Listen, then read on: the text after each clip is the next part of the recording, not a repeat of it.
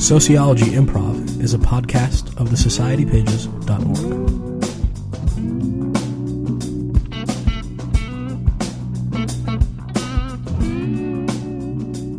John, you should also know there's another person online. Oh, yeah. Yeah. Sorry, I didn't listen to you, John. My name's Ian. I'm Chris's friend. Hi, Ian. Nice to meet you. Hi. It's nice to meet you. And sorry, your story is you are also a sociologist? Yeah. I'm a grad student at UCSD. Oh, cool. Okay. What do you study? I study conservatives. I'm an ethnographer. Okay. Man, by conservatives, you mean like... in general, or... Well, I study the way, within San Diego, how different small groups of conservatives develop competing visions of conservatism, and then how they kind of struggle to impose it upon others. Fascinating. Yeah. Do you want to talk about that, or you don't have to? No, I mean, I have a spiel that I go through, but I probably don't want to talk about it on a podcast. We had a topic request. Topic request, yeah. You kind of feel like you got to do that, right? She said, I have no idea if this would be considered a subject appropriate for your Sociology Improv podcast, but I'd love to hear you guys talk about it if you think it's appropriate. This week in Seattle, a group of people called the Black Bloc preceded a peaceful May Day demonstration. They destroyed cars and smashed windows and businesses, and she links to some coverage of this. And I'm convinced that the most important and dramatic change was made through peaceful protests, and that this sort of violence only hurts the very people you're claiming to help. Someone I was arguing with said that the peaceful protests of the Occupy movement clearly aren't actually doing anything, and that we need to start resorting to violence, since the peace tactic isn't working. Which of the two forms of protest do you think has led to the most effective social change? Not just in recent years, but in the past, as with the countrywide revolutions that often end in bloodbaths. I think you could cover things like the French Revolution from way back when, and the Egyptian Revolution that's just happened as part of this analysis. I mean, I think this is kind of like the wrong way to look at the question, right? I mean, there's... I don't know. I mean, I think you can make a very valid argument for how violence has been quite successful in some social movements that you could argue had a positive outcome. And then there's clearly a lot of examples of nonviolence and that kind of thing. But, I mean, it's kind of a situational question. It's kind of like... I mean, it's like a methodology question, right? Like, it depends on the context, you know? It's like saying, is... ethnography or statistical analysis the better way to conduct science? I mean, I guess at some level you can make arguments about that, but really I think most people would agree, well, it depends what you're looking at, right? Well, what is violence is something that could be subjective in itself. Definitely. I mean, who gets to determine what becomes a violent act? It's not a static criterion which certain actions meet. In that sense. Yeah, especially if you're talking like the difference between property crime style violence and like physical violence, because a lot of times they'll say a demonstration turned violent when some windows got smashed, which I guess is a form of violence, but not really one that they're I guess quite different. So window smashing is violence, being pepper sprayed by cops is discipline. I don't know. Yes. It's like what's violence? Radical, John. No, well. But I mean, that's the other thing is like just the underlying question is how do you evaluate the success of any of these tactics or of movements in general is actually a really thorny question. You know, like can you even generalize that some tactics work more than others in general? Or can you really only point to like specific successful movements that have used the tactics they use to achieve their ends, right? Because there's a lot more failed social movements and protests than there are ones that made any difference at all. So right. I will say I read a scientific article several years ago now, probably maybe even a decade ago now, that was making a like statistical claim that over the course of the 20th century, nonviolent demonstrations or like nonviolent movements were much more successful than violent ones. But it's a pretty limited sample, and it also again like how do you qualify the success of that particular movement?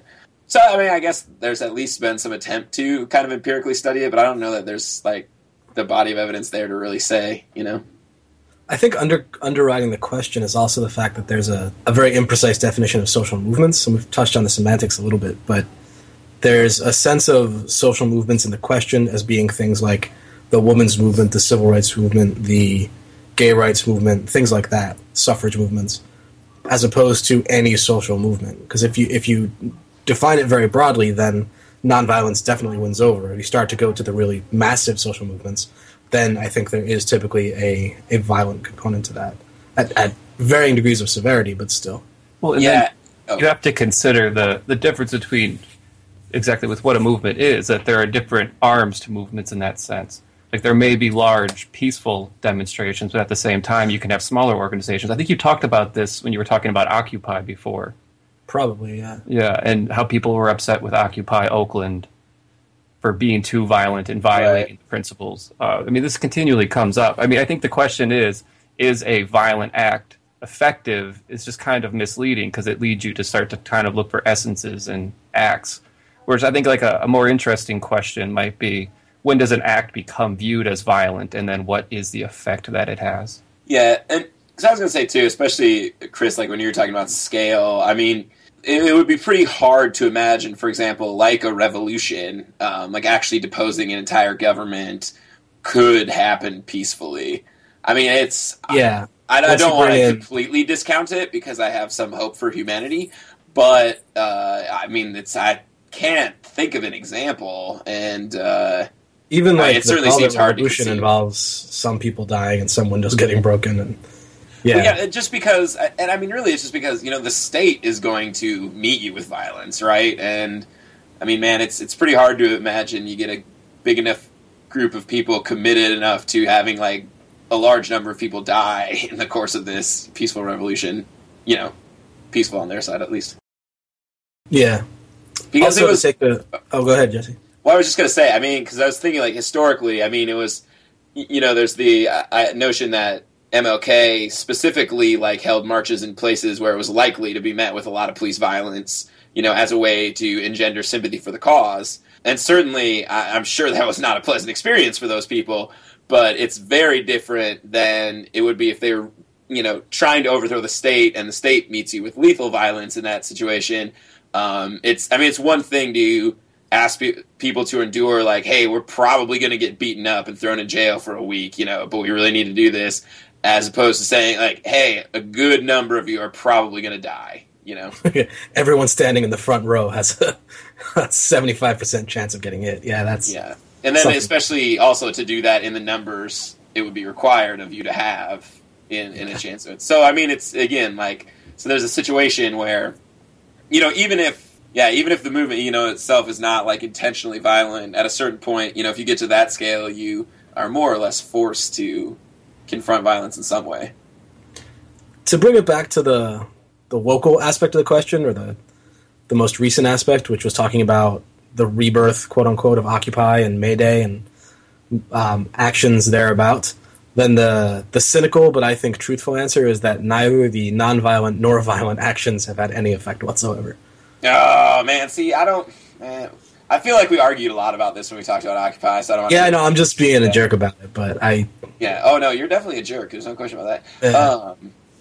Yeah, I mean, in those kind of situations, like in what our friendly reader was describing, I mean, my knee-jerk reaction would be to more or less agree with her, right? That, yeah, that's only going to make you look bad and blah, blah, blah, but, I mean... It's, you know, it's so context-dependent, which I hate to say because that's always the answer to every sociology question.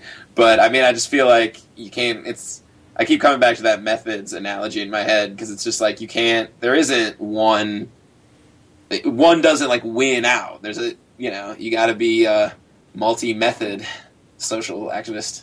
That's the thing that I think is surprising in terms of talking about uprisings or rebellions or movements or anything in the public sphere is that the language of a civil rights field versus a civil rights movement versus a civil rights action doesn't have any legs in the popular sphere.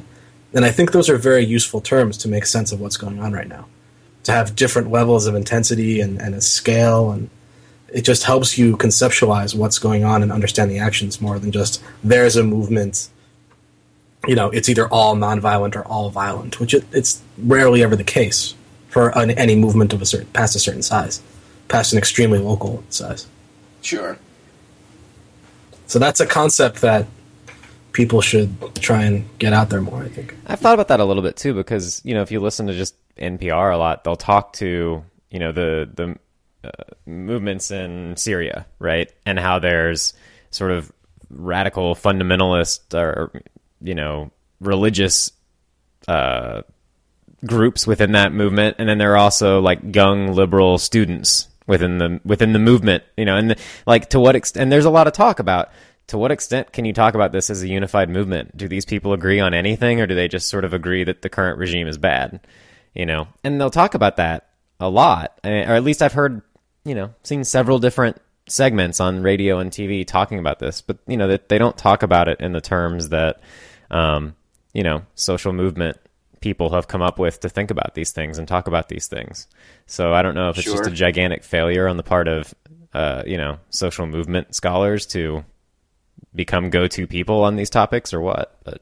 This is where I really wish Arturo was here so that he could pop in and say, well, you know, I heard this interesting podcast on NPR last week, and then I'm sure it would explain everything we needed to know. Well, maybe he can just, we can have some follow-up next week, and he can, next month, whenever we do this again. I don't know. Well, thanks for the great question, Karen. I think people should send in questions all the time. It makes for a lively podcast. And we How could someone send in a question, John? You can email that, podcast@thesocietypages.org. You might want to say something like "Soc Improv" in the title of your message. That's true, because this massive empire of podcasts we have, it might get lost in the shuffle. Or, if you want, you can call us, leave us a message at 612-424-AGIL. You can follow us at Twitter at Sociology Improv. We will actually start using the Twitter now, so give us like 3 days before checking that out. Okay, I don't actually understand Twitter or Tumblr. So if someone does a hashtag Soc Improv, does that allow them to post on your Twitter feed? No. No, it's like a topic that if enough people do it will gain traction. So it's not just used in jokes. It's really kind of, they're kind of silly actually. You know, I don't know, maybe I'm just missing something, but so say you have a topic that you want to tweet about. Say, I don't know, protests, right? Or sociology improv. You know, like you just said, hashtag sociology improv. You were joking, but let's just take that as the example. Like the whole original idea is that when you're looking at Twitter, like it makes it easy to search for it, because you search for, you know, hash sociology improv, you're going to find everyone's tweets that have that in there. But you can also just search for sociology improv without the hash and find it. So it's kind of weird. But I guess, you know, they did this thing now on the website or in all the clients where you can click on the hashtags and then go to searches of all of those, you know, tweets that mention that hashtag. So the hashtags sort of become links. And I guess that kind of makes sense. So it's kind of a way, like, for example, last night we had some really, really nasty weather here. So there's like a couple people that I follow around Kansas City, like weather people, you know, just handy informational stuff to follow.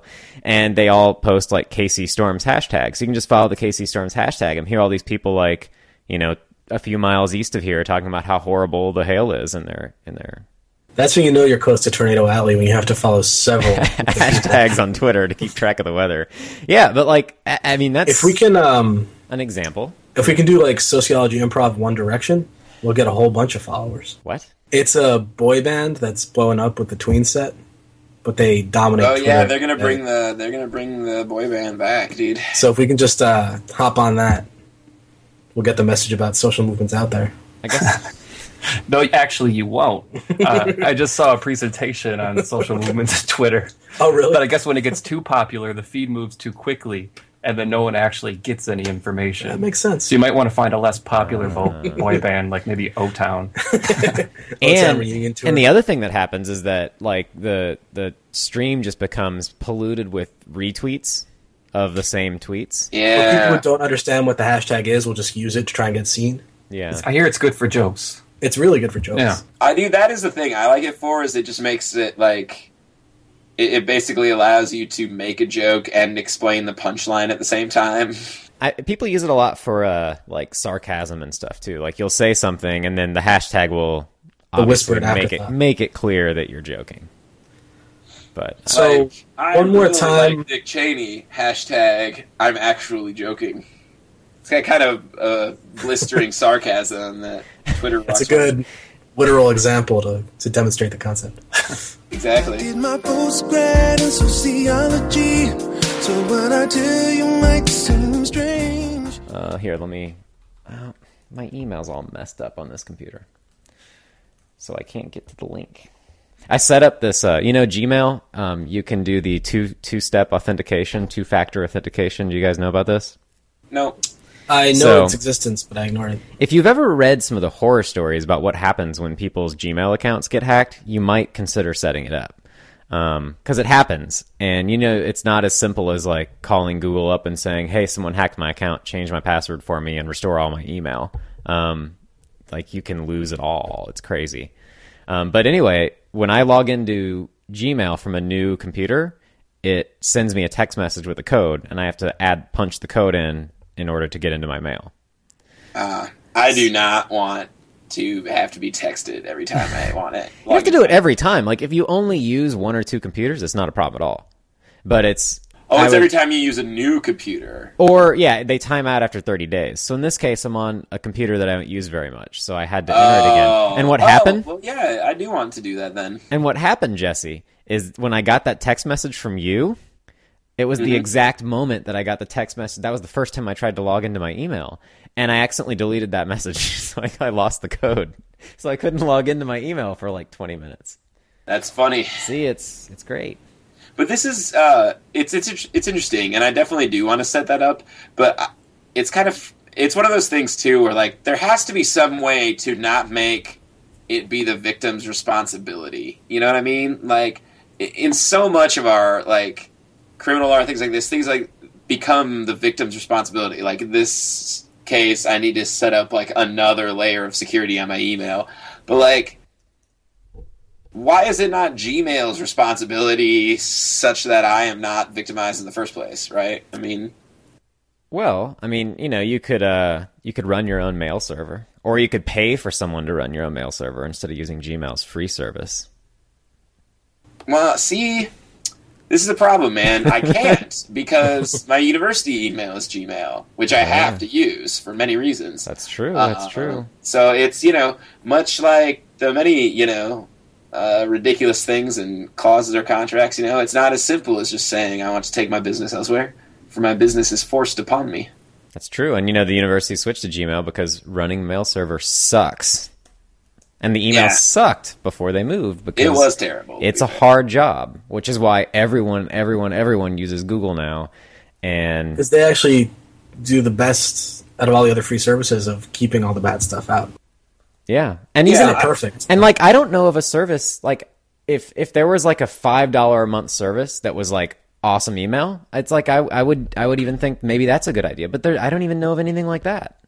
There probably is a $5 service called Awesome Email right now, but it's probably not very good. No, there are there are email providers that are good, but they're not I'm hooked on Gmail, the Gmail way to do things, the labels and archiving and conversations and stuff like that. No one else seems to have copied them. It's really weird because they came in and totally did all this stuff differently than everyone else was doing email, did it way better. Everyone loves it. You'd think everyone would be copying them, and they're not. I've read a lot of people recently saying that email is a deprecated format and is useless. Yeah, they've been saying that. And there's really no developing happening. They've been saying that forever, though. Email will never go away. For what it is, email will still be around in 10 years. I don't think Facebook chat's going to replace it.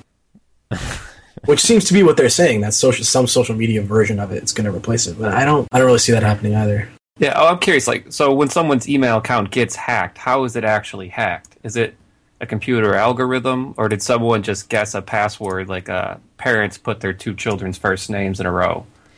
Well, it's surprisingly... I should look up... See, I should do some research on this before... Here's what I'll do. I will talk about this now. Uninformed opinions only. No. I will talk about this now, but I'm going to make a note here to look up some cool links to put in the post, because there is some really good reading on this, at how insanely, powerful computers have gotten and how easy it is to crack passwords, basically. Because most people's passwords are really bad passwords.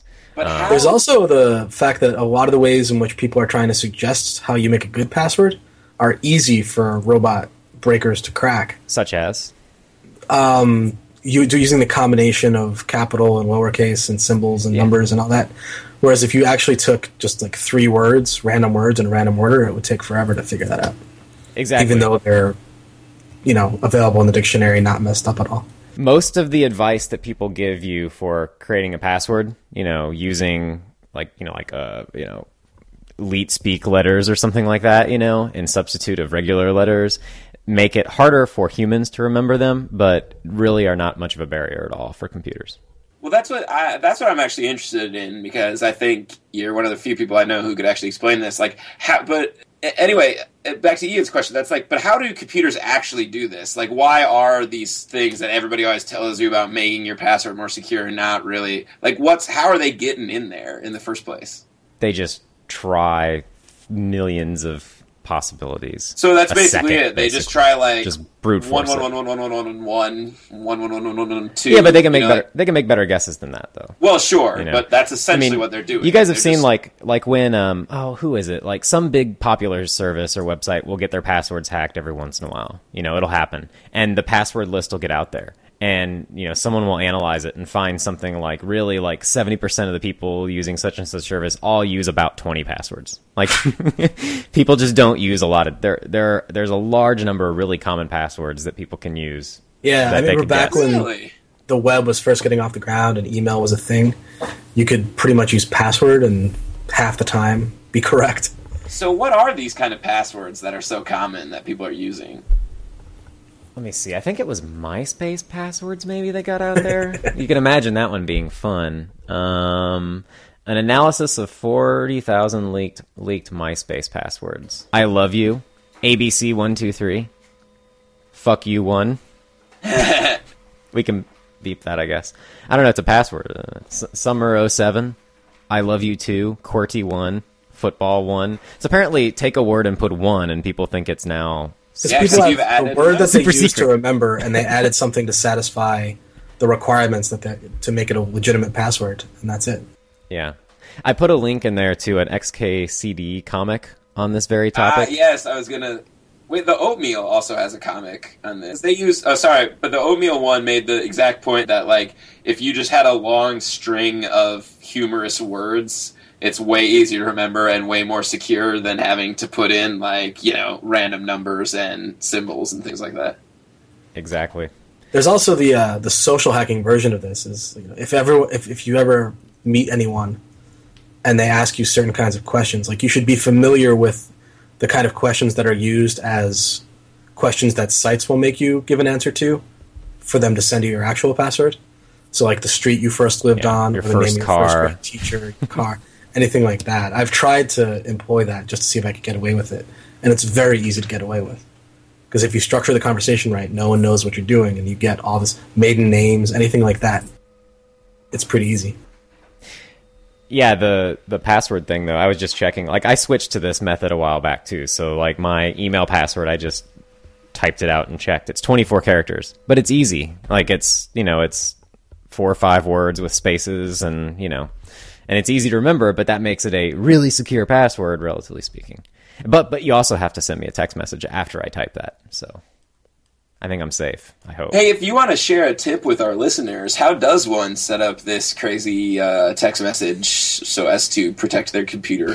Oh, geez, it's Google, so they change it every month. But I think if you just click on, I think in the current state of Google, you know, if you just click on your little profile link up in the top right corner of Google and click on account... one of the options is under like where it says change your password and stuff, there's 2-step verification on or off, and then edit and you can turn it on. But so anyway, yeah, it can be kind of a pain though, because like if you don't have your phone with you, you can't get into your email.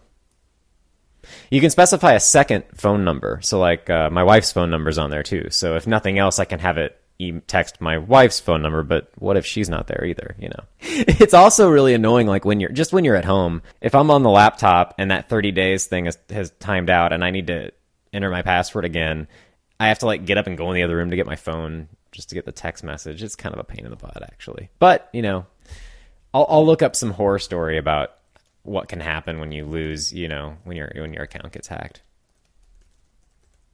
And maybe that'll convince everyone to do it anyway. Cool kids would do it. Yeah, I didn't give a very good explanation of how these are actually hacked. You know, I don't do that sort of thing. Chris does. Not until the statute of limitation runs out. The bottom line is computers do it. Normal computers, like the one that you have in front of you, and they can do it very fast. And, you know, unless you have a long, long password and that's actually secure and like really secure, not, you know, fake secure. Yeah. Here's a follow-up question for you, though. So people who are hacking emails, are they targeting them, or are they just trying every email possible? Or like, because it seemed like I could see something about like hacking all the emails at one company or something, but I feel like if you just tried to hack like all Google emails or something, like that's just way too much to even be close to useful. Well, there are, I mean, obviously individuals do get hacked. So like when Sarah Palin's email account gets hacked, that was probably targeted. Sure. But in general, like, that's what all that spam on people's Windows machines are doing, you know, like, or spam, like viruses and stuff, you know, like in the middle of the night, your Windows computer with 15 viruses are like, you know, trying to hack all these different Gmail accounts and stuff like that all over the world and, you know, stuff like that. And, so yeah, there are targeted things where you're trying to break into someone's important personal information or, you know, corporate espionage, political intrigue, all that. But typically it's someone with a network of computers trying to brute force get a whole bunch of them. Like say you get 40,000 passwords, and then you go to Gmail or Hotmail or whatever the provider is and say, if you don't give me this amount of money or do this, then I'm going to leak all these passwords, which will break your business. Oh, so it's more that kind. Because that's what I was wondering, like in an unspecified like trolling for passwords, like what's the end game essentially? Although there is a more, I guess it's been in the news recently over the last couple of years. It's a big deal, I gather, in like middle schools and high schools, where gossip and backstabbing and all that stuff is pretty commonplace. Trying to ruin people socially by, you know, getting their Facebook account. High schoolers have the ability to hack things. I mean, like, doesn't that require pretty decent computer knowledge? A lot of people have pretty decent computer knowledge. Yeah, I would say the younger you are, the more likely you are to have pretty decent computer knowledge. They're teaching it in schools now. Yeah. I mean, I get the Sunday Comics joke about the kids today and their computers, but like, are there really like middle school and high school students running like hacking programs on their computers? They're not trying to go after Microsoft or anything, but they can go after a girl they don't like or a boy they don't like. Well, no. I mean, like, I imagine their motivations, but I just mean like they have the technical skills necessary to be like, that's amazing to me. When I first got involved in it, also makes me feel like a very useless middle school and high school years, because I was nothing close to anything at that level. Yeah, your petty shoplifting doesn't compare to this. Well, to be fair, it was pretty complex shoplifting, but fair enough. But yeah, there used to be common programs that people used to use all the time to do it. That would just get traded on over Napster or whatever service people were using. There was a lot of ones that got really rough that used to hijack people's webcam signals and stuff like that. All sorts of stuff. And it was the same thing, like, hey, click on this link, it's really awesome, and that downloads a virus or a program that allows you to do it. So you'd have to convince them to actually participate in their own demise, but the whole history of computer hacking is based on getting people to do that. It's more on the social side than the technical side. Yeah. People will click links. Right. I remember reading once something along those lines, that computer hacking is much more a social than a technical thing, because it's basic concepts. It involves, exactly. It's basically old-timey grifting. Yeah. Man, it always kills the conversation when I bring it home to old-timey grifting. There he goes again. Must implicate themselves. They called me Grifty McGrift, they did.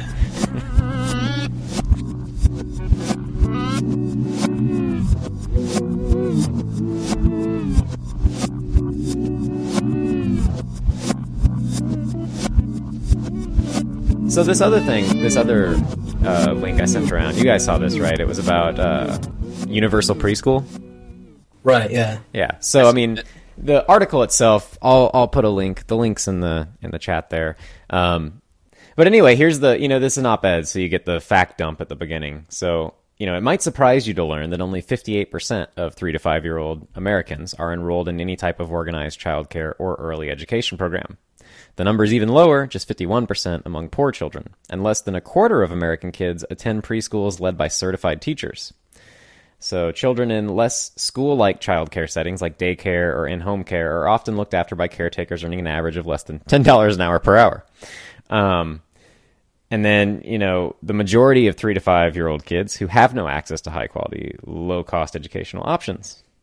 75% of middle-class kindergartners can write their own names, compared to just half of poor kindergartners. And the typical middle-class 5-year-old can identify all 26 letters of the alphabet on her first day of school. A 5-year-old living in poverty may only know 2 letters. By first grade, middle-class children have double the vocabulary of their low-income peers. You know, so you just like, there's just these huge inequalities at a very early age, because we delay school, you know. And this kind of, it's something I've been dealing with a lot and thinking about a lot, because I have a young 5-year-old daughter who's currently in preschool, and next year she goes to kindergarten for the first time. So, you know, it's just, you know, kind of hit home, obviously. And, you know, reading about all of the, you know, you guys know the big... Can I... Go ahead. Yeah. Can I ask an establishing question? Because I'm willfully ignorant about raising children. At what age, what are the age marks for going into different kinds of schooling? Just so I can get a handle on it. I'm not sure the exact... Like, I don't even remember from when I was young. Like 5, 6. I mean, Chloe, I don't know where, if she's on the older, young... Like, when does kindergarten usually start? Yeah, like, she'll be 5.5. So that's kindergarten? Yeah. Okay. So I don't know if that's normal. I don't know if it's 6 is normal. I don't know, but... Well, and another, like, I'm just not informed about children question... We don't have universal preschool. No, no. Oh, my naive friend.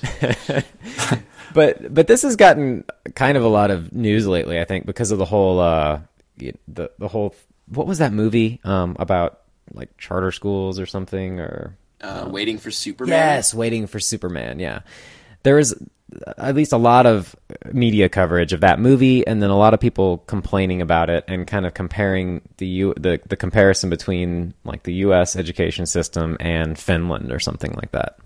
And there are some huge differences. It's always somewhere in Northern Europe. Yeah, where, like, Finland, you know, the students there just do great, and they, you know, kill us on standardized testing, and they just do better in every possible metric, you know. And, you know, they also have, like, universal preschool, and they also have heavily state-funded education, you know. They don't have the wild inequality between schools and that we have here, because, you know, it's just a very different... But, like, somehow that gets, you know, a lot of times that kind of stuff gets left out of the discussion. It's just like, what are they doing wrong? Basically, the idea is that, you know, we don't have universal preschool. And, you know, one of the things that we went to kindergarten roundup. I don't know, do they call it kindergarten roundup everywhere? Or is that just like a weird quirk of around here? Where that sounds illegal to me.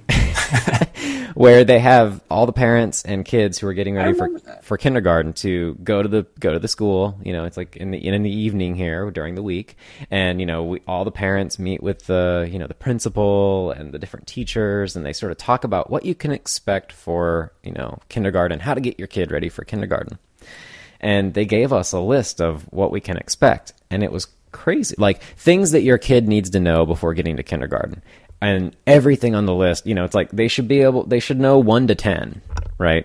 Like Chloe at her preschool, they do this thing where they sit down and write 1 to 100. She can write 1 to 100, you know. And then the kindergarten saying, we would like them to be able to do 1 to 10, you know. We would like them to be able to spell their name. And, like, Chloe spells all sorts of stuff. She can spell, you know, not like big words, but, you know, she can spell cat. She knows my name. You know, she knows, you know, car, lots of short words. Like, that's what they do at their school, because she goes to preschool. They learn these things. But, you know, the thing is, a lot of kids don't go to preschool. It's not required, and it's really freaking expensive too. It's a lot of money. So we're talking preschool. Sorry to interrupt. Are we talking private preschools? I mean, I went to preschool, but it was a public school. Yeah, I mean, I don't know. We're talking about all of them, I guess, in general. It's just the fact that kindergarten, for kids entering kindergarten, you can't really assume that they have any of these things. You know, you can't assume that they've been to any kind of preschool. I mean, and the experiences that they have can vary wildly, you know. Like, we send Chloe to a Montessori school down the street, and it's really good, and it's reasonable, I think. And it's like $700 a month, $750 a month or something like that, which is not a small expense. And, you know, if we wanted to spend twice that, we could easily. Oh, I'm sure. And I'm sure there are more affordable options, too, that might be great. I don't know.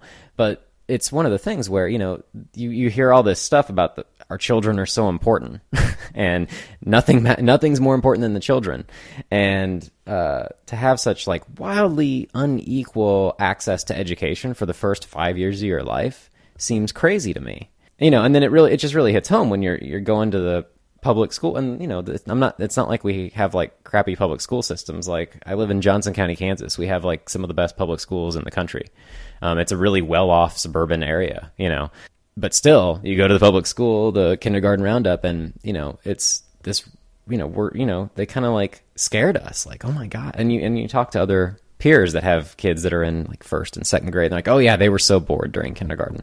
Our kids hated kindergarten. It's so boring. You know, they have to like teach them how to like tie their shoes and all these really basic things, you know, and that's what it's all about. And, you know, that's when you're talking about like higher education's in the news lately about the whole doubling the student loan, which that's a whole other topic. What passes for liberal higher education policies in our country is don't double the rates on student loans. But, you know, just kind of like reading this article, which makes the case that, you know, if we want to be investing in education, this is what we should be doing. Like, you know, we see all these huge impacts on how kids do in school based on their preschool experiences, yet we don't have, you know... Yeah. Well, I was actually thinking about this exact same topic a couple days ago, but from a very different angle. Because, you know, like as a criminologist, like I was kind of working on this piece talking about how, like, it's just absurd that we don't, because, like, our criminal justice system doesn't really have any effect on crime, more or less, right? But simply, usually because by the time people are committing adult crimes that they could, you know, enter our criminal justice system for, like, there's so many bigger factors that are impacting that like turn towards crime that the criminal justice system simply can't do anything to, right?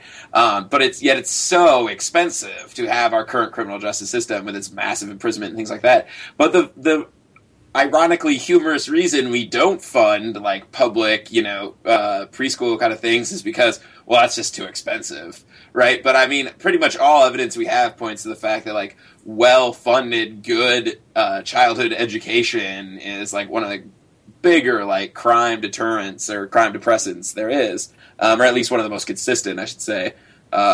You know, you save so much money in the long run, right? But you know, I mean, there's all sorts of political reasons why, but I just think it's just a sad, sad irony that usually the reason we're told we can't afford those programs is because, or we can't afford those programs, and it's ironically because the failing of not having them costs us so much money on the other end.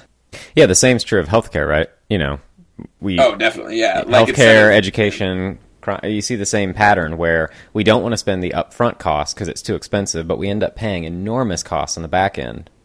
Yeah, well, healthcare is actually a really good analogy for the criminal justice thing, because essentially, right, our criminal justice system is like that ER, where like when something has gotten so bad, it's at like, it's just in society's interest that you have to step in and say, okay, now we'll treat you. But it's the same thing. You basically just stabilize them and push them back out, right? You know, you don't. Again, yeah, I like the analogy.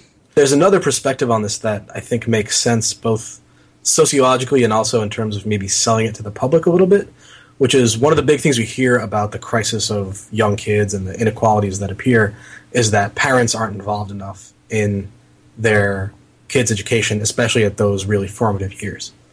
And I know, I don't know what the percentage is, but I know a lot of money and a lot of effort gets spent trying to get parents more involved.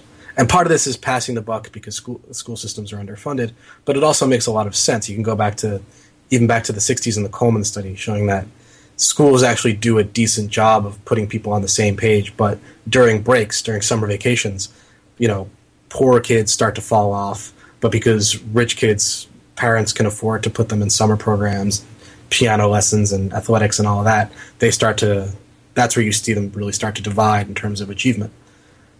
If you focus at this early level, it gives you a lot of opportunities to bring families into the process in a much more coherent way, in a much more uniform way, to spread that message wider and to do a lot of good work, not only in addressing the inequality that exists, but again, like we've been talking about, addressing future inequalities, because you get them involved in the process and they start to contribute more and start, cultural capital is essentially on their radar, and they maybe start to close those summer gaps that appear later on. Yeah, I know we've talked about this before, because I remember talking about how there was an interview we did on Office Hours with Doug Downey about this very topic, where he studied the, how much kids lose over the summer, and how well schools perform, and if you can control kind of for what they lose during the summer, schools do a very good job. So there's a link I should add to the post. You should. It's like, the answer to like what's wrong with schools is that schools actually work pretty well. We just need more of it. That's the crisis and why our schools aren't doing better, in a nutshell, I think. But anyway, there's a way that I'm kind of thinking about this. It's not so much why are schools being deprived of money by people that don't value education, but it's what kind of like seemingly unrelated things happen that deprive schools of money. Like how much of this gets tied into immigration debates of certain people don't deserve these types of services, or just line item budget cuts that don't even seem related to education, but someone has to find the money somewhere. It seems whenever we discuss education, we always think that it relates directly to whether people are for or against more or less education. But in the end, this could just be like a confluence of a lot of different things happening. That's totally true, especially because education funding is so localized in this country. Like I said, I live in Kansas, conservative Kansas, right? But I live in a pretty nice area and we have really good schools. However, if I drive, 20 miles north of here, they're not so great, and you see that throughout the country, because we have such local funding and local inequalities play such a huge role in how schools get funded, as opposed to say, I don't know, like having state level funding or federal level funding where there was some kind of evening out of these, the access to resources that schools have. But then again, I don't know. You raise a good point though about like how immigration and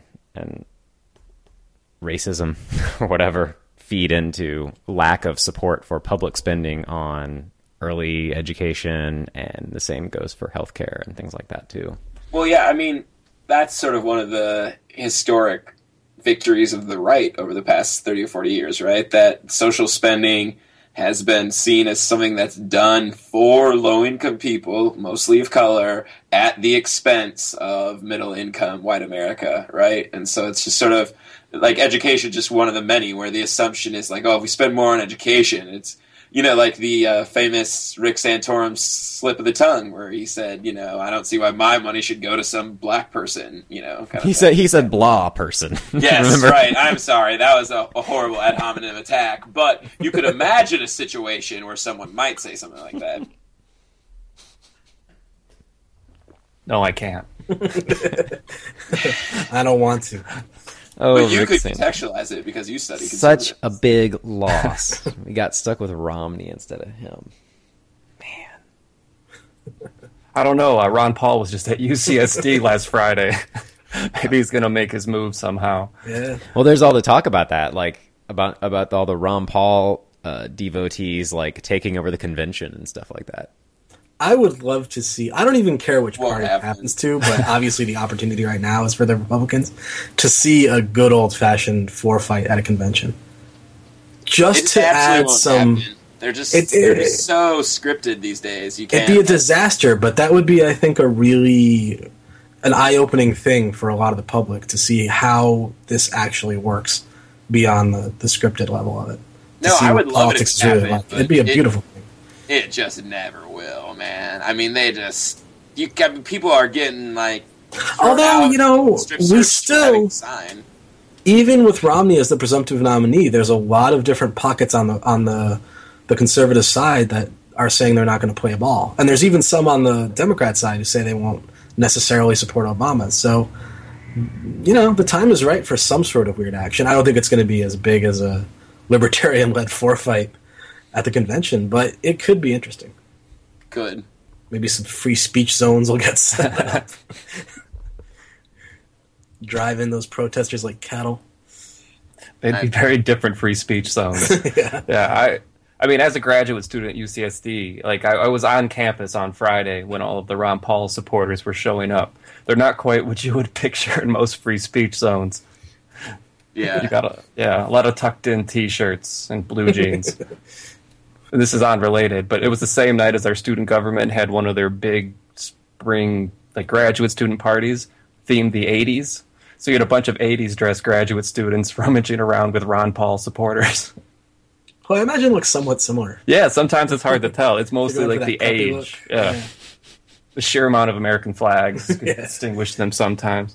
You know what I heard from our undergraduate research assistant for the Society Pages in Minnesota last time I was up there in Minnesota?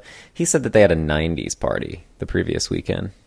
Does this make you feel really, really old that the kids are having 90s parties these days? I have a hard time thinking about what's the difference in the dress because it all kind of blurs together for me. I mean, I grew up in the 80s, but I don't know when tight rolls began and when they ended, so... They never ended. Wait, are people not tight rolling anymore? Oh, this explains so much.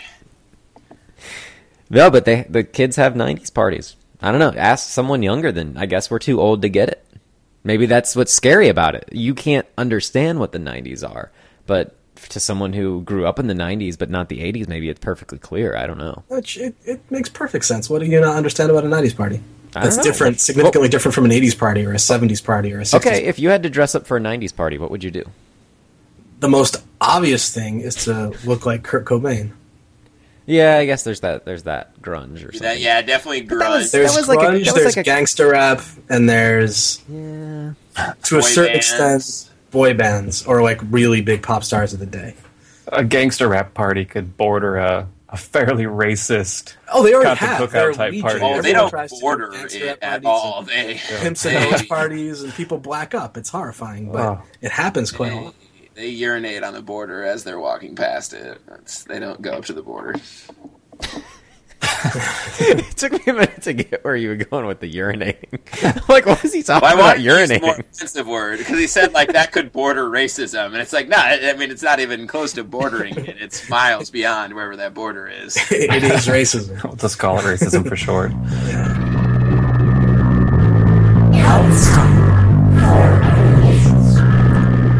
I have a suggestion. How are we calling this? Not suggestions, recommendations. Somehow that's the magical word I could not think of. I didn't go to preschool. My vocabulary's never good. I got a podcast recommendation. I don't really listen to podcasts, so big deal. But it's called Mike and Tom Eat Snacks. It's Michael Ian Black of Stella and the State and all sorts of wonderful, absurd comedy fame, and Tom Cavanaugh of TV's Ed. And much as the name implies, it is the two of these Hollywood titans getting together, eating snacks, and discussing them. And it just sounds like the most absurd premise, but it is just a delightful use of your time to listen to these two guys talk about snacks for half an hour. They're both quite funny people. Right. I can recommend something I recommended before, but it got edited out. And this is I've been into these shows for a while, and now everyone else is jumping on it, so I got to prove that I was down first. If you're into cartoons, the two best cartoons that I think are out there right now are Regular Show and Adventure Time, both on the Cartoon Network. Adventure Time is about a 13-year-old boy or an 11-year-old boy and his 28-year-old magically powered dog having adventures in a Candyland-like post-apocalyptic future. And Regular Time is about two slackers that work at a park and the surrealist adventures they get into. They are cartoons that are extremely well done, that reference enough random topics and ideas that young and old people can find something to enjoy about it. There's enough action and movement that keeps young people involved. There's enough wittiness and intellectualism about it to keep older people involved. So they are highly recommended. I kind of want to recommend something that's not really a recommendation, but I just saw Chris have a lot of fun recommending cartoons.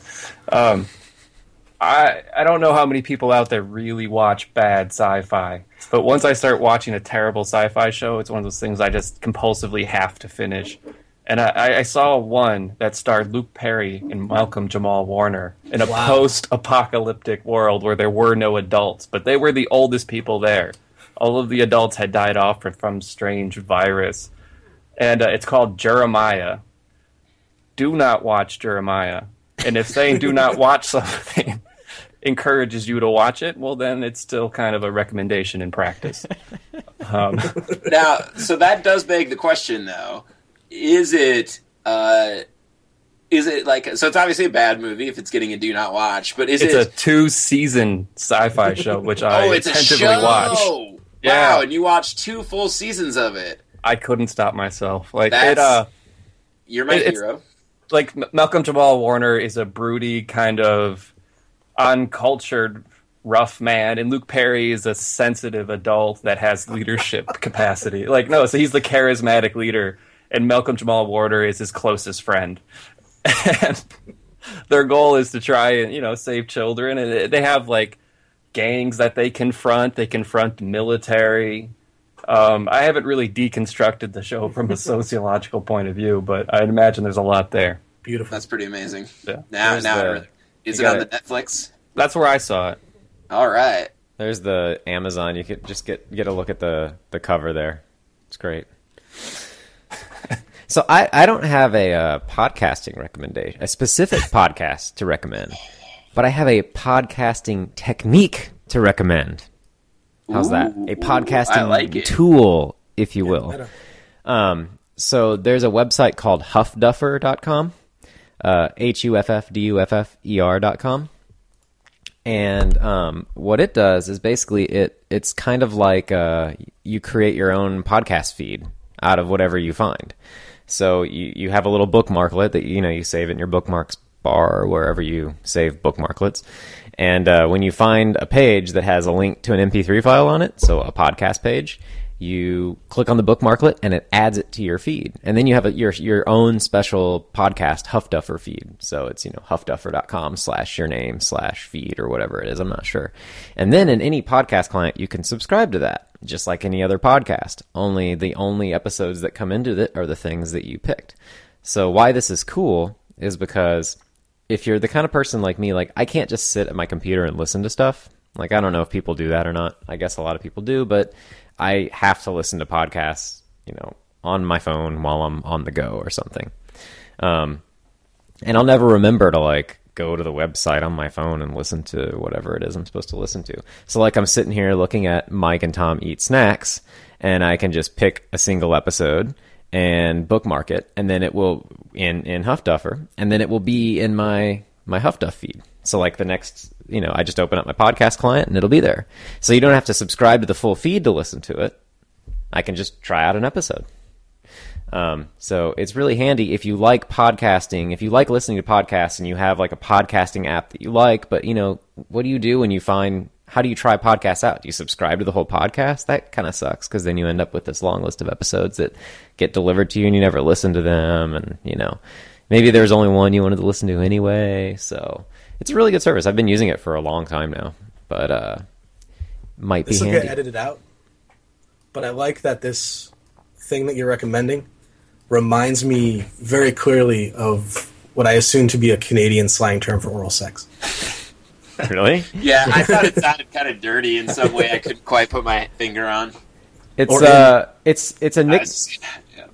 I'm pretty sure it comes from a nickname for high frequency direction finding, which is nicknamed HuffDuff. It's a name for I think that's probably where it comes from. So swingers.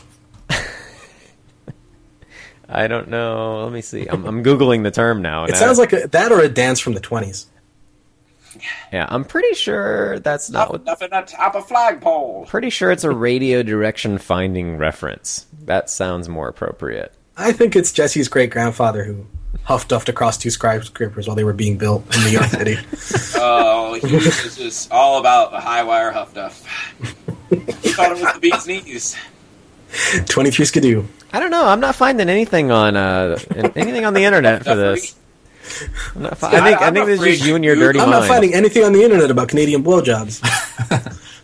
Oh, no. See, now I know you're wrong because there's a lot on that. I know for a fact. Like that on Facebook. I could share you all the good Canadian blowjob sites I have. Can we use that through HuffDuffer? My HuffDuffer is all Canadian blowjob sites. I'm not afraid to get into some deep stuff, too.